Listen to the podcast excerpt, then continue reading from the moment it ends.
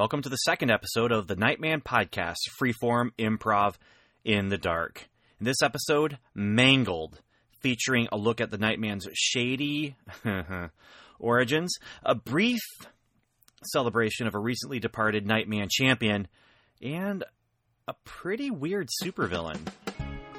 Freeform Improv in the Dark, the Nightman Podcast.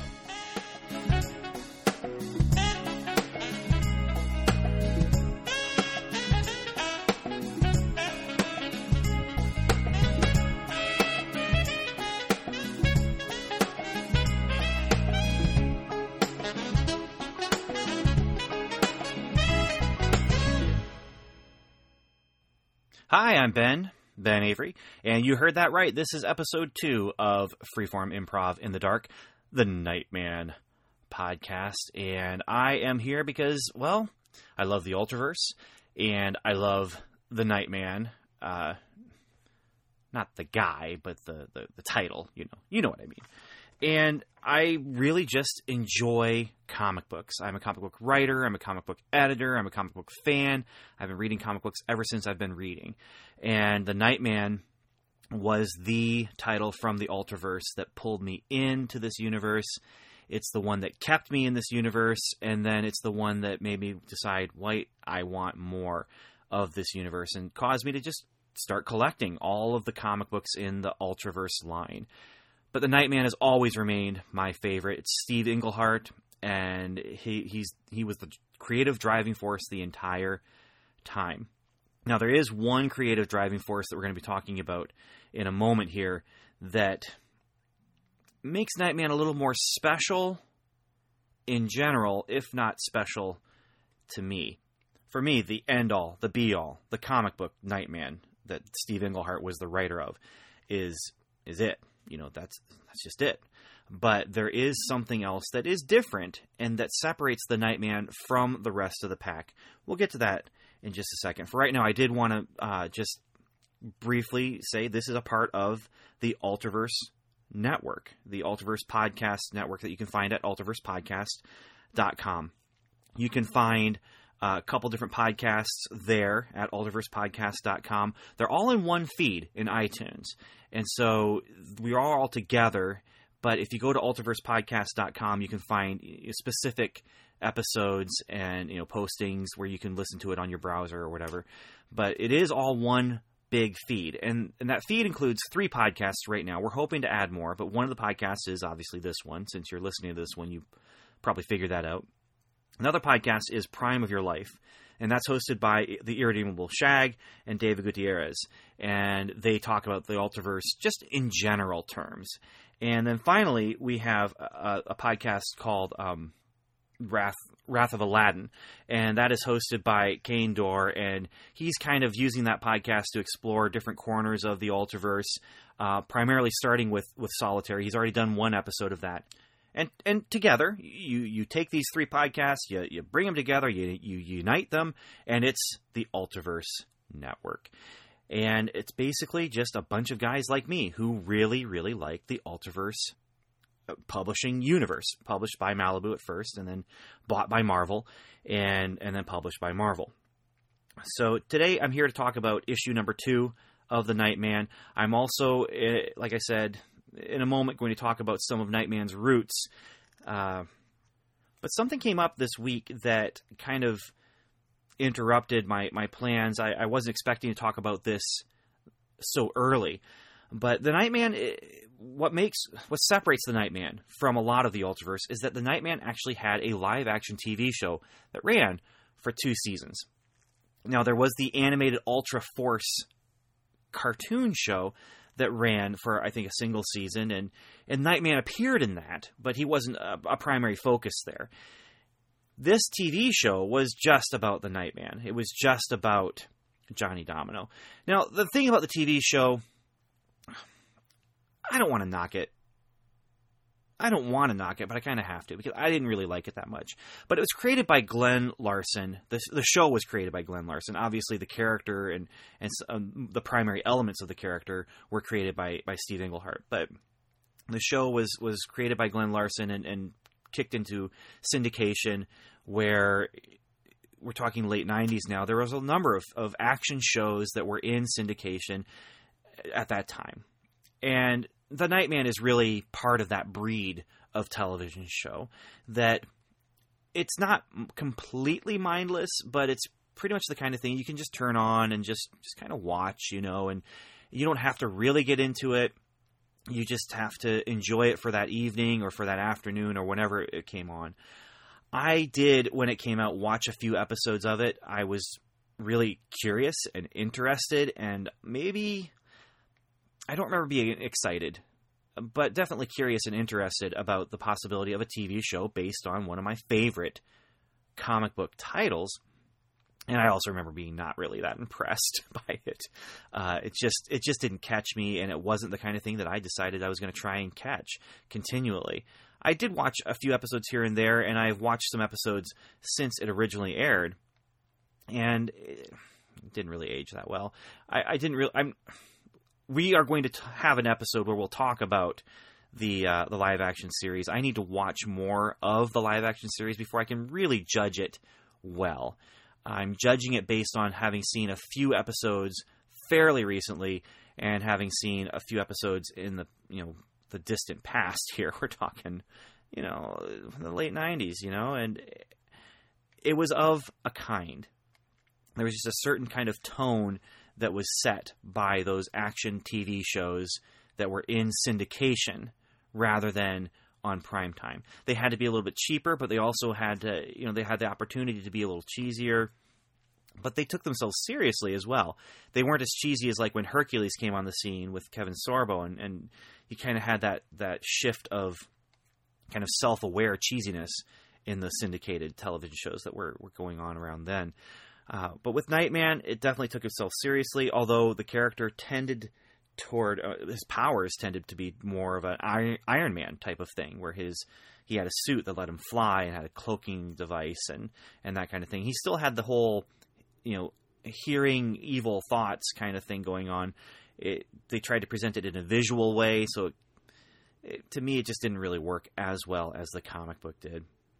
But I was biased, and I do know there are people who do like that show, and I totally do not hold that against them uh, because honestly, it just it was a thing, you know. It was a thing, and it just didn't catch me the way that the comic book caught me. However, Glen Larson, the creator, he he died recently, and one of, that's why I'm bringing this up is because when I found out he died, I, I thought about it, and and I thought, you know, this is a man who had his uh, his mark all over my childhood with Battlestar Galactica, with Buck Rogers, with Knight Rider, with um, he wrote a few of the the TV movies that kind of helped launch the Six Million Dollar Man, um, and then of course you have the Nightman, and uh, the Nightman being kind of the end of of his run uh, on TV. But I did want to mention that, and and one of the things, just as I was thinking about that, was just you know this guy he left a legacy, a huge, huge legacy, and so I, I, just wanted to to bring that up and mention it. And we'll come back to the TV show, but uh, but yeah, Glen Larson passed away recently, and and so yeah, this is kind of a tribute to him because not because of the Nightman TV show, because I'm kind of here I'm doing a tribute to a man and then talking smack about his TV show, but really this guy he he was there for a long period of my life, especially my early life with these shows that were just coming and becoming a part of my DNA. Um, oh, BJ and the Bear and Sheriff Lobo. They're also two shows that I loved as a kid, and so yeah. So this was just a just a short tribute to him there, but um, just he was also a part of Nightman history. So I wanted to to just mention that.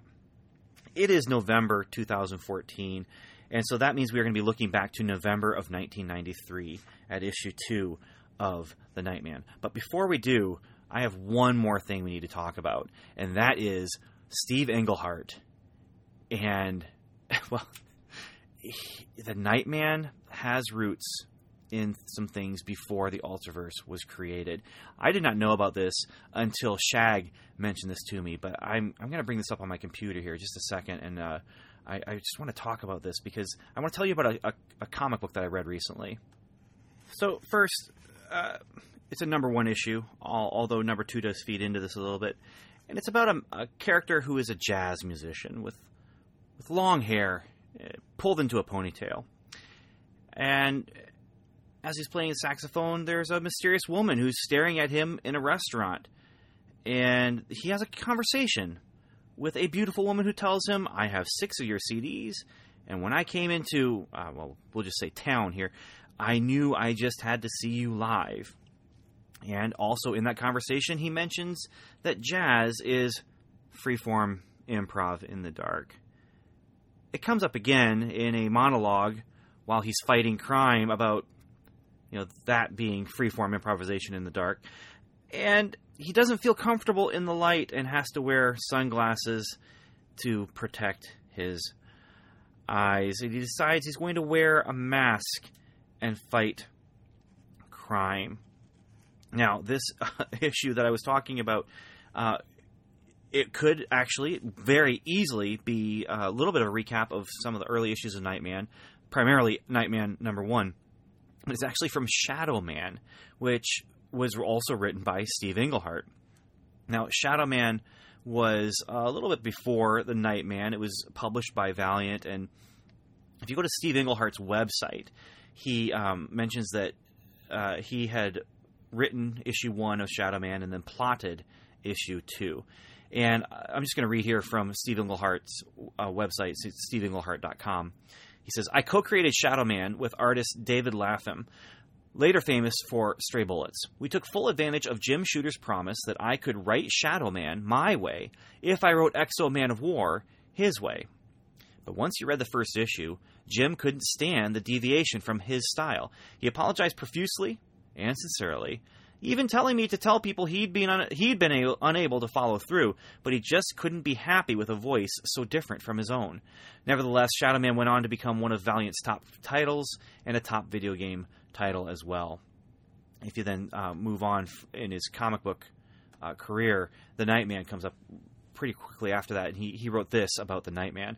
I'd done the definitive Batman, and I co created Shadow Man. But when Malibu asked me to co create the Ultraverse and help populate it, I decided to go for the ultimate expression of the dark loner theme the man who comes around at night, the Nightman. He existed in a San Francisco of the mind, quote unquote.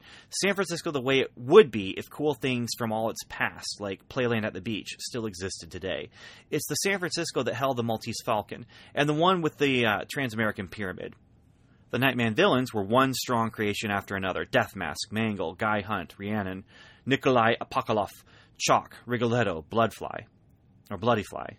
The wonderful thing about the Ultraverse was that it was a collaborative effort. Mike Barr, Steve Gerber, James Hudnall, Gerard Jones, James Robinson, Len Straczynski, Len Strazewski, and I, plus Larry Niven for a time, all agreed from the outset that the to share the playground and joining each other's games. Thus, it was that the Nightman debuted at Halloween and immediately got caught up in the company-wide breakthrough crossovers. But that was what made Malibu unique to the public and a family for us founding fathers. The Nightman starred in an episode of the Ultra Force animated series. Unlike The Strangers, it was not the pilot for his own animated series. But, unlike The Strangers, he soon got a live action series, Nightman. He was the only Ultra to make that leap. I wrote three episodes of that series, making it five Hollywood productions I've generated directly to this point.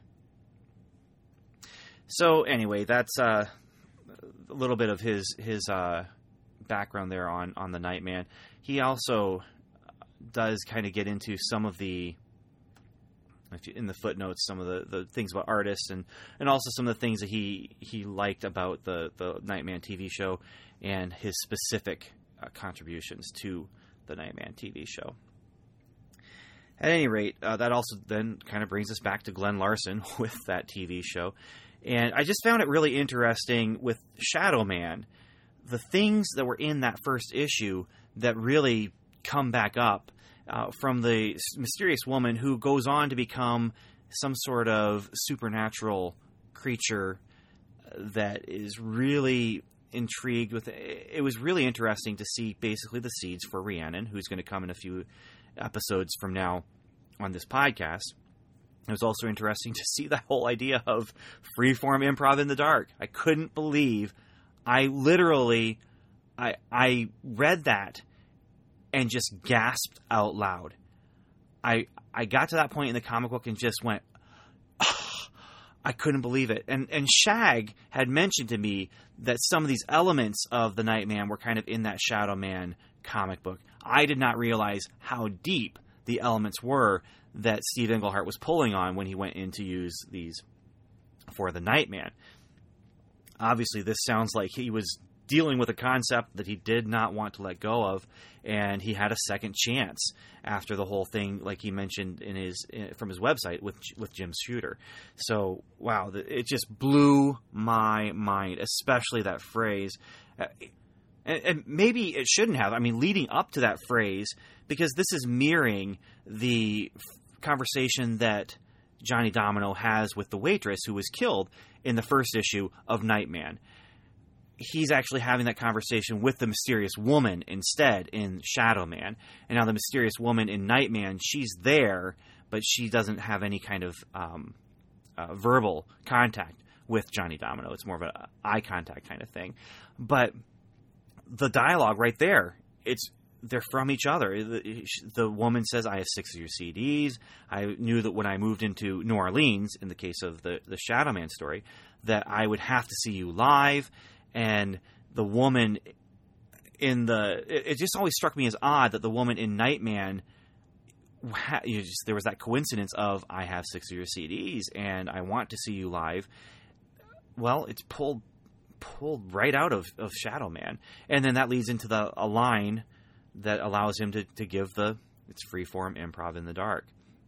So, yeah, uh, I do want to give a, a special thanks to Shag for for pointing this out to me because this is a part of the Nightman history that I never, ever knew that it went that deep. I, it's not on Steve Englehart's website. It's not anywhere that I've ever come across and, until Shag mentioned something to me. So, anyway, that is a little, just a little glimpse into the the, the genesis of of the Nightman, and I am curious now what is some of the backstory there. If i ever get a chance to talk to steve englehart i want to talk to him and, and ask him what is the connection between shadow man and, and nightman what caused you to want to hold on to those elements? And is it just that you had a great story idea you didn't want to let it go and you didn't have to? Uh, I, I, just i'm very very curious so from there uh, this episode is obviously about issue two of the nightman and just to kind of give you a, a little bit of a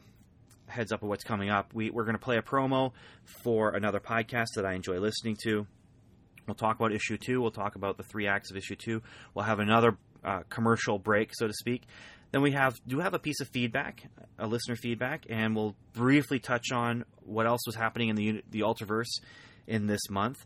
And from there, we'll, we'll end the episode and then turn it over to whoever has the next episode next week, whether it's Prime of Your Life or or uh, the the uh, Wrath of Aladdin. So for right now, it's it's time to play that promo.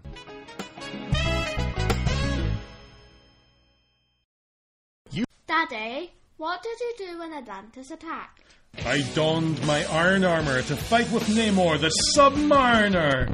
That was Iron Man. What did you do when Atlantis attacked? I gathered a group of heroes to fight against the serpent crown with my mighty shield held high. That's Captain America. Try again. I spun a web any size. Spider Man. Uh, I punished the drug dealers. I have no idea. But are you just doing another podcast? Another podcast? Yes. Mark's Mess versus Atlantis Attacks, a 15 part limited podcast series examining the Marvel annuals that have the banner heading of Atlantis Attacks.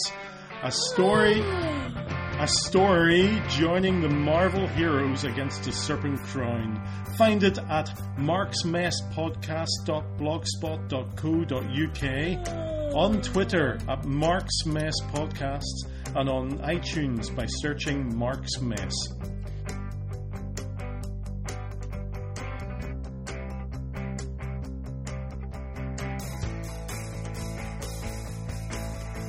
Where's my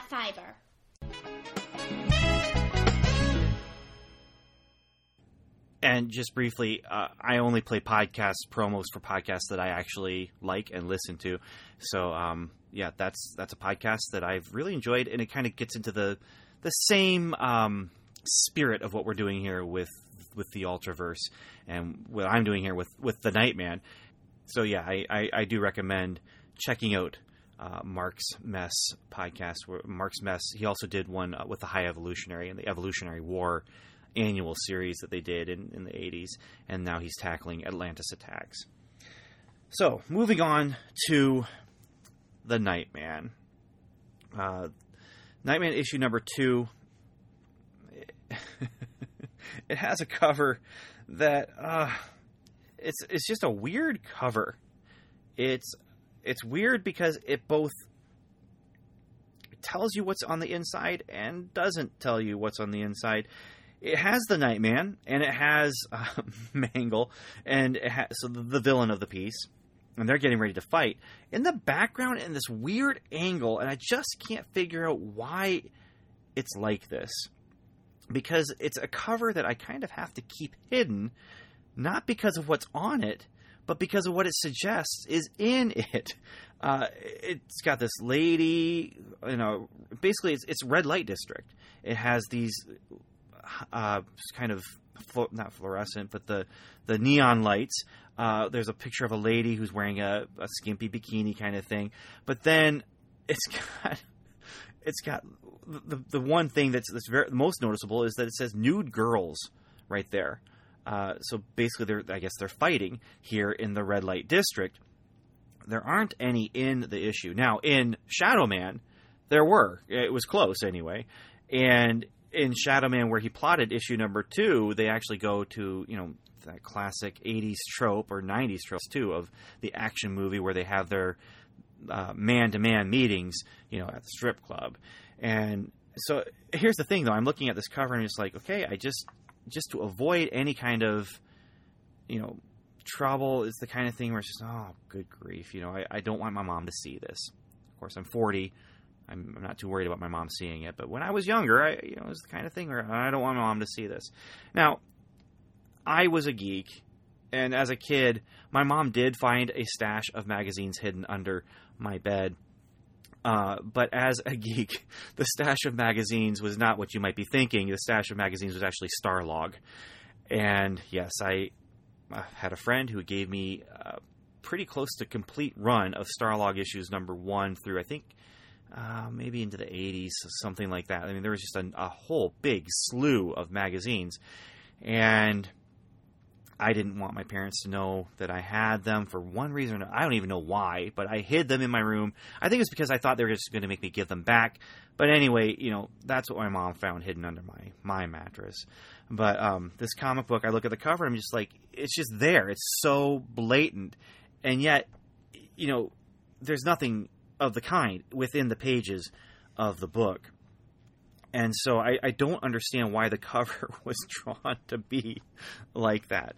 Uh, other than that, I mean, it's an action e cover. It's a it just it doesn't have the same um, energy or or flow or just the vibe of the character that we got from issue one, and that is one big difference here is that the issue one artist is not here. Derek Robinson is gone, and he's missed to me. Uh, I do think that if the first issue hadn't been as strong as it was, this second issue might not have carried my interest. But because issue one was so strong, issue two was allowed to be a little bit weaker to keep me going, and and and I was still in with issue two. I said, okay, I'm going to keep moving with this. This is I'm liking where it's going. But if issue one had been a little bit weaker, I, I might not have been so forgiving with issue two. It's not to say that it's bad. I'm I'm not saying that. I, am just saying it, it's not as good as issue number one. Now the artist here is Gene Ha, who now I'm familiar with, but at the time I had no idea who the guy was, and I'm not sure how many people did know who the guy was at the time. Looking at his his career uh, on Mike's Amazing World of Comics at DCIndexes.com, I see that Gene Ha had only done a couple like uh, Green Lantern stories before he did this Nightman issue. He's good. He's good. The inker is Andrew Pepoy, and the letterer is Dave Lanphear, and the colorist was Timothy T. Divar, Diver. Uh, in the comic, it's it's that color design is attributed to him, but the Food Hammer is is attributed as the colorist. And again, Gene Ha did the the cover, and so that's nice. I mean, there's there's so there's consistency between the cover and the interiors. But turning it into the book and looking at Act One here, we we start with the Nightman, well, Johnny Domino in bed. He can't sleep. Uh, now it's a full page splash of just looking down on his bed. He's in bed with the covers, but there's no background. You don't see the floor or anything like that. It's just the mattress and the guy, and he just can't sleep. And I can relate to this. I have trouble sleeping sometimes, and maybe that's something that, that caused me to, to relate more to Johnny Domino than I would to other superheroes. Turns out though that actually it's a medical condition because of the, the metal that's lodged in his brain. It like totally knocked out the, the sleep node or whatever it is. He can't sleep, so he wants to maybe blow some sax. But no, no, he can't do that at, at 353 or whatever it is. Turns on the TV, there's nothing on, and he's just haunted by thoughts of Ginger, who had died in issue one. So he suits up. He looks like the Nightman now. He's got the cape, he's got the his, his rope, he's got his pouches on his belt not as bad as most 90s pouches go. It actually looks functional. Uh, he's got his mask on with the two sized eyes, and he gets on his motorcycle and he rides. And he's listening for evil thoughts. And he hears evil thoughts I'm going to grind your bones, little boy. I'm going to grind them into paste and mix them with blood or your blood. And come on, guy. Uh, I like to play. And so Nightman hears this and he goes after whoever's making this. And there's this guy in a trench coat who is accosting a child, a young boy, about 10, 11, 12 years old.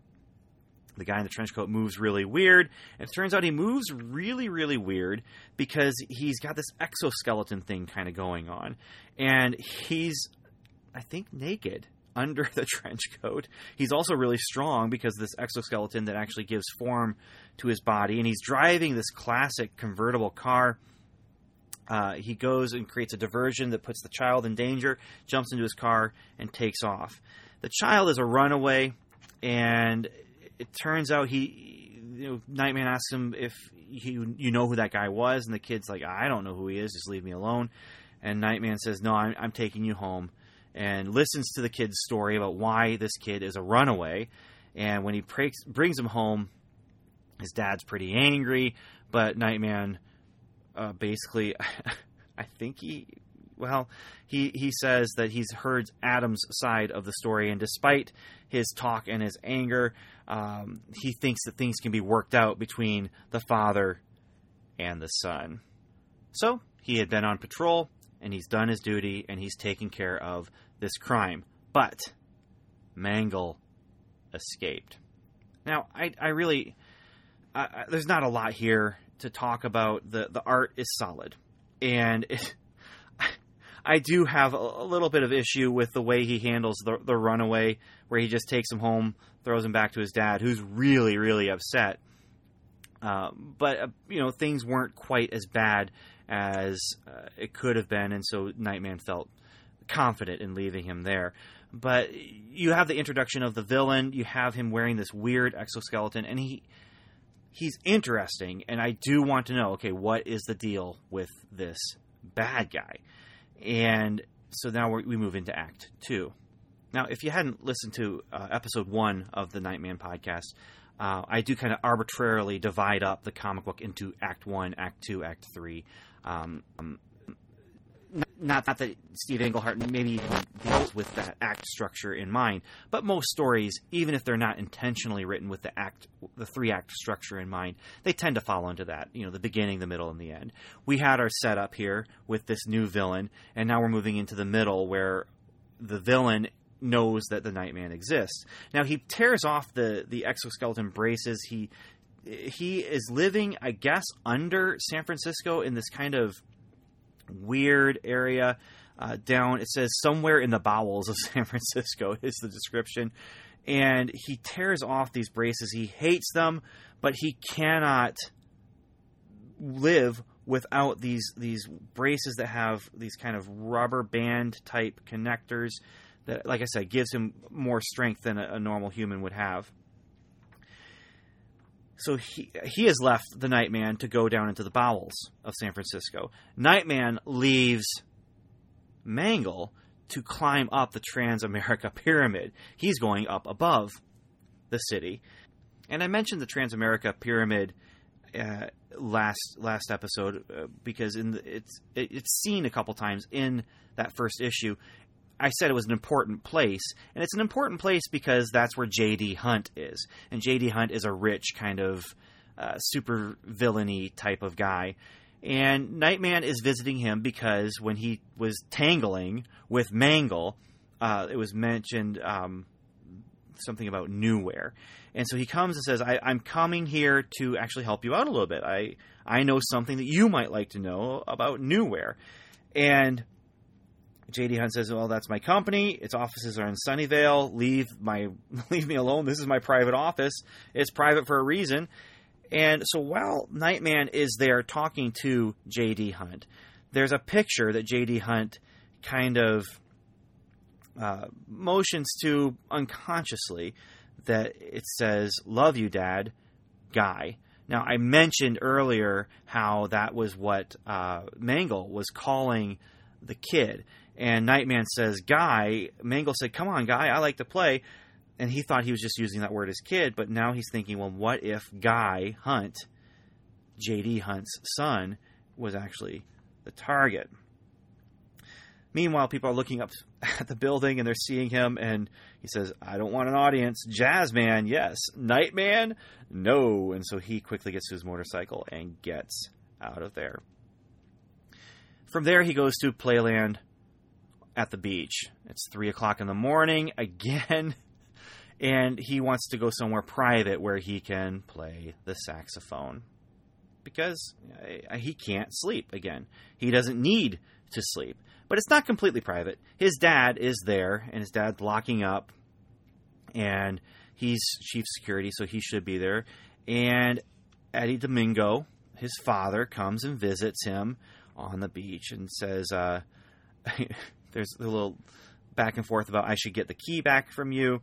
But uh, this is where Johnny explains I don't need sleep anymore. Talk to the doctor today. It's unusual, but the brain has a sleep center, and that shrapnel embedded in my head destroyed it.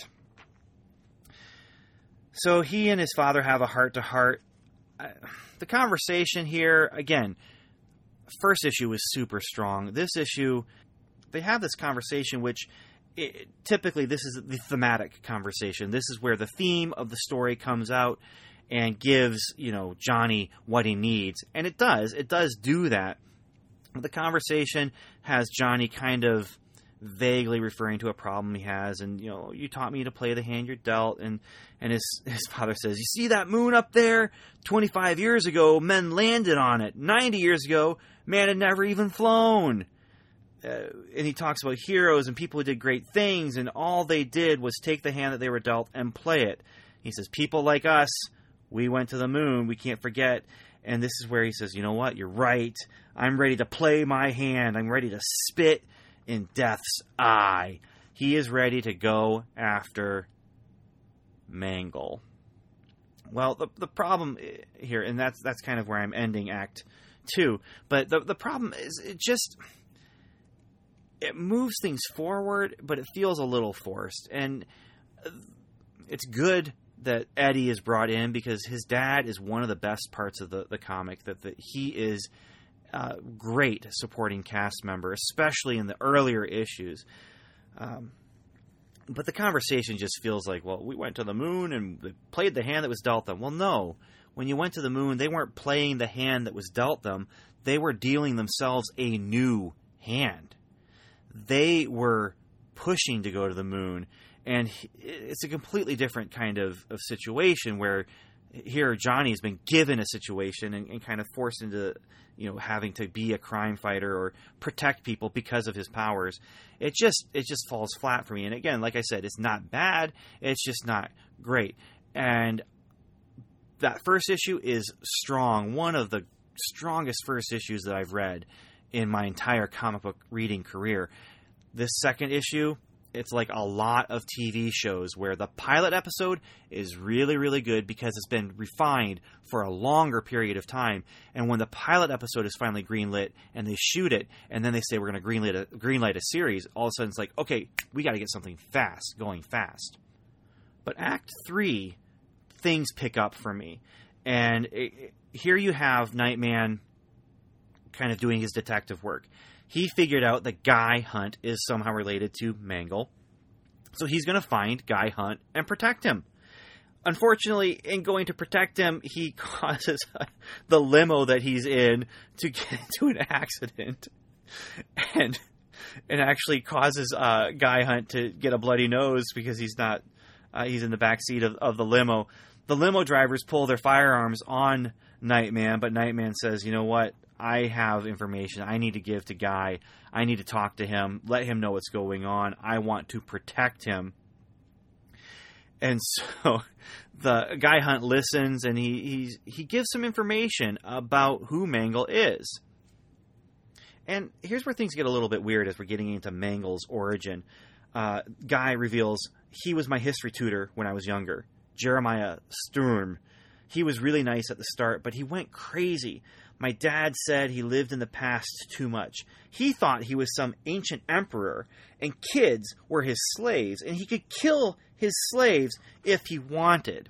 Dad had him put away at our expense, but he tried to escape and fell down some stairs, the guards said. Dad got him the best doctors, but a lot of his bones were broken, and so that's explaining the whole uh, exoskeleton thing there. He loved San Francisco history too, especially the ferry building. And so Nightman says, "Ooh, ferry building. I'm going to go there. You you get somewhere safe." And so he goes to the ferry building. Now, this again, some more of these kind of San Francisco landmarks. And he goes to confront Mangle, who's kind of standing on this. Now, the ferry building is kind of a clock tower kind of thing. I'm not familiar with it as a landmark, but Mangle is kind of standing up on the top there, uh, kind of like King Kong, hanging on with one arm and standing, and the other arm swinging around. And Nightman goes up to confront him. Uh, actually, Nightman pulls his gun on Mangle, uh, but it's kind of funny. And this is a, a, nice little element here, kind of that year one feel. Uh, the safety's still on. Mangle knows it and notices it and calls it out. Nightman realizes too late just a quick public service announcement, by the way. If you're going to go out and fight crime using a firearm, it's probably a good idea to get training to use said firearm. Those kind of things, like the safety being on, that's the kind of thing that you want to learn to take care of very naturally and automatically instead of having your supervillain call out for you that your primary weapon is not going to do much good against him. Just, again, just for your information. Uh, use it as you will if you go out to fight crime as a vigilante carrying a firearm. So, anyway, Mangle attacks, knocks him down into some electrical work, and they fight, but it's it's a it's a good enough fight. I, I like it, but Guy Hunt shows up, and this is where things get uh, again. We're getting weird, even even more weird here. Guy Hunt calls out, "Break his collarbone." He hates that, and Nightman's thinking, "What?" And I'm thinking, "What? What does that mean?" And so he goes for it, but um, the reason, uh, well, actually, we don't find out the reason there. That does pay off uh, we are ending on a cliffhanger, though. Um, Mangle almost knocks out Nightman, could kill Nightman, but chooses not to because he likes to play, is what he says. He jumps off the roof. The guards shoot at him, but the exoskeleton uh, framework protects him from bullets. He gets away.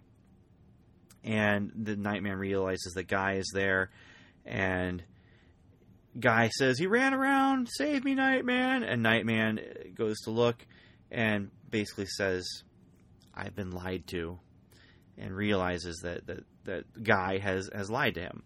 The story continues then in next month uh, in Freex number six and concludes in the Nightman number three. Both of those are part of the Break-Thru crossover. But looking at this this ending, maybe the reason that this doesn't um, resound as much with me is because it ends on a cliffhanger, and not only it ends on a cliffhanger, but the next issue was was Freex.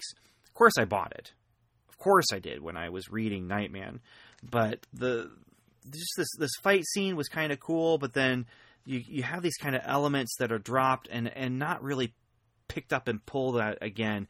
You have this whole emperor thing he used he he went crazy and thought he was an emperor and, and thought that could kill his slaves and kids were his slaves.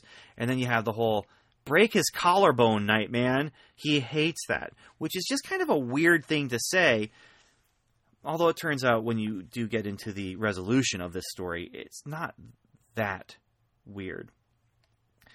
Like I said, I mean, in conclusion, really, it's it's good enough to keep me interested especially when I was first buying the the comic book, good enough to keep me interested. Not the not quite the height of greatness that the, the first issue had for me. But I'll be continuing now, just as I continued back then when we get into December of 1993. Looking at the rest of the book, then, uh, outside of the story, every single ad was a video game ad. There's a Terminator 2 video game ad. There's a. Uh, Lethal Enforcers um, video game ad where it's uh, actually like a light gun that you can use with your your was it with the Sega CD system. There's RoboCop 3 video game ad. There is uh, War World Heroes World Heroes video game. I never heard of that one. There's a Super Advantage Super Nintendo controller video game ad, and it seems like there's one more. Oh no, it, the other ones that are house ads. There's Exiles and then Hero Illustrated, which I believe was published by Malibu. I just couldn't believe it. Like I, I was going looking through it and thinking, oh, I video game, video game, video. Literally every single ad except for the two house ads are video game ads, which is kind of interesting, but also at the same time kind of I guess a little sad. Then you did have the two um, two pages of the Ultra Files, where it's it's talking about what else is on sale and showing Prime number six and Mantra and Freex number five, Strangers number six, Solitaire number one, which was talked about in Wrath of Aladdin. There, um, the other one of the other podcasts on the network here, Hard Case. So yeah, that was. just found it interesting. There's so many ads for video games, and no ads for anything like I don't know, you know, Hostess fruit pies or something like that. I wonder. Well, I wonder what would happen if they would have just had some sort of Hostess ad in the Ultraverse in November of 1993. A Nightman in. Oh, what a mangled web we weave! I'm gonna get you, kid. No! Help, Nightman! Mangle, leave that kid alone. Never. I'm an emperor, and kids are my slaves. I I don't really understand what you're talking about. Hmm. Gotta think fast. Wait. What's this in my pouch? Aha! Only have one chance. Hey, Mangle! See this? A hostess fruit pie? Catch! Okay. Ow, my collarbone! I know you hate that. But as a superhero, I'm not without mercy. You can eat a fruit pie on your way to jail. Ah, fruity filling makes up for the debilitating pain. You get a big delight in every bite of Hostess fruit pies.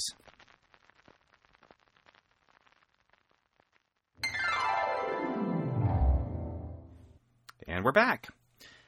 So this is the part of the show when I'm going to look at what else was happening in the Ultraverse uh, for the month of, of November 1993, 93, 3, 3.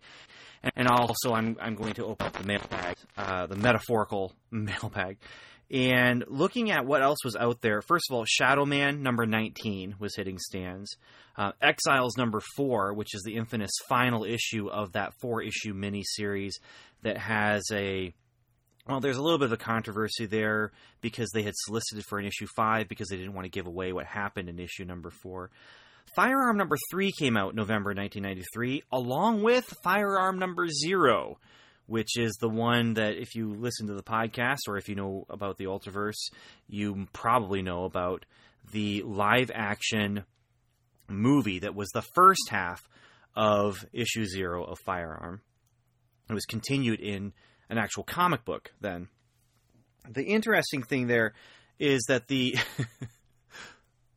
the live action part not very good. Not very good. I, I said how I was not very impressed with Nightman when it came out, but that was because it was very similar to what was already out there, and it wasn't that it was bad. It just wasn't great. Firearm, uh, uh, not not great, not good. Uh, it's it was bad. Firearm number zero, the comic book though, actually reads as a self-contained story. You just missed out on a little bit of action that happened in the video. You can pick it up and read that zero issue, no problem. Now the the VHS tape that came is, is one of those kind of cool curiosities that is out there as a collectible. And I, I am happy to say that I do have a copy. I don't have a working VCR, but I do have a VHS copy of Firearm. And the other thing that I wanted to mention as far as what was happening in November of 1993 is that Freex number 5 came out.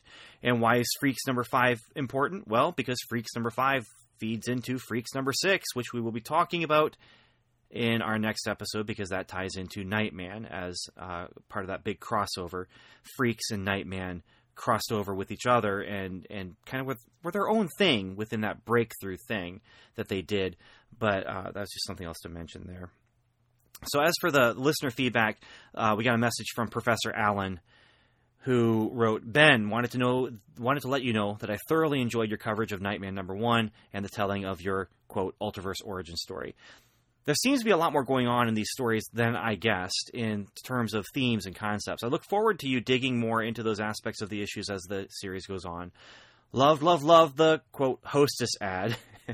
and thanks for playing the Bin promo in that first episode. Keep up the good work. And yeah, thematically, I like looking for that kind of stuff. Uh, this issue was kind of hard to dig into that because it does continue into the next stuff. We'll probably talk more about theme in the next episode as we talk about the continuation of this issue into Freex and Nightman. Uh, as for the hostess ad thing, I'm not sure how long it's going to continue. I'm not sure how long I'll be able to dig out these um, unused Ultraverse hostess ads, but um, you know, as long as as people don't complain and as long as I'm having fun, they'll probably probably turn up. So I do want to thank you though for listening, Professor Allen, and I do want to thank everyone else who is listening right now. Thank you so much for listening. Uh, if you want to get uh, to send in some feedback, and like I said, I would appreciate that. I know Shag and Dave appreciate that, and I'm uh, also pretty confident that, that Kane would appreciate uh, any feedback you might have for him with this Wrath of Aladdin podcast. All three of us can be reached at one email address, and that's the Ultraverse. That's sorry, no the. It's Ultraverse Network at gmail ultraversepodcast.com. And you can also just go to ultraversepodcast.com where there is contact information. Uh, we are Ultraverse Net on Twitter. And like I mentioned in our last episode, there is a lively Facebook group on Facebook about the Ultraverse. We don't have our own yet, as far as I know. I actually should check into that and see if Shag's done something with that yet. But um, I do just want to thank you for listening again. And uh, if you like this podcast, you might like the Comic Book Time Machine at comicbooktimemachine.com, where we talk about other comic books in, in a similar format to this. And I also host a podcast about Marvel's Agents of S.H.I.E.L.D. and the Marvel Cinematic Universe, which can be found at welcome to level7.com. So until next time, I, I want to leave you with some, some words of wisdom here. If you have a comic book idea that you really like, and you tried to do it at a at your publisher, but your editor in chief took it away from you, just give it some tweaks and, and go for it with a different comic company because comic book writing, like jazz, is just freeform improv in the dark.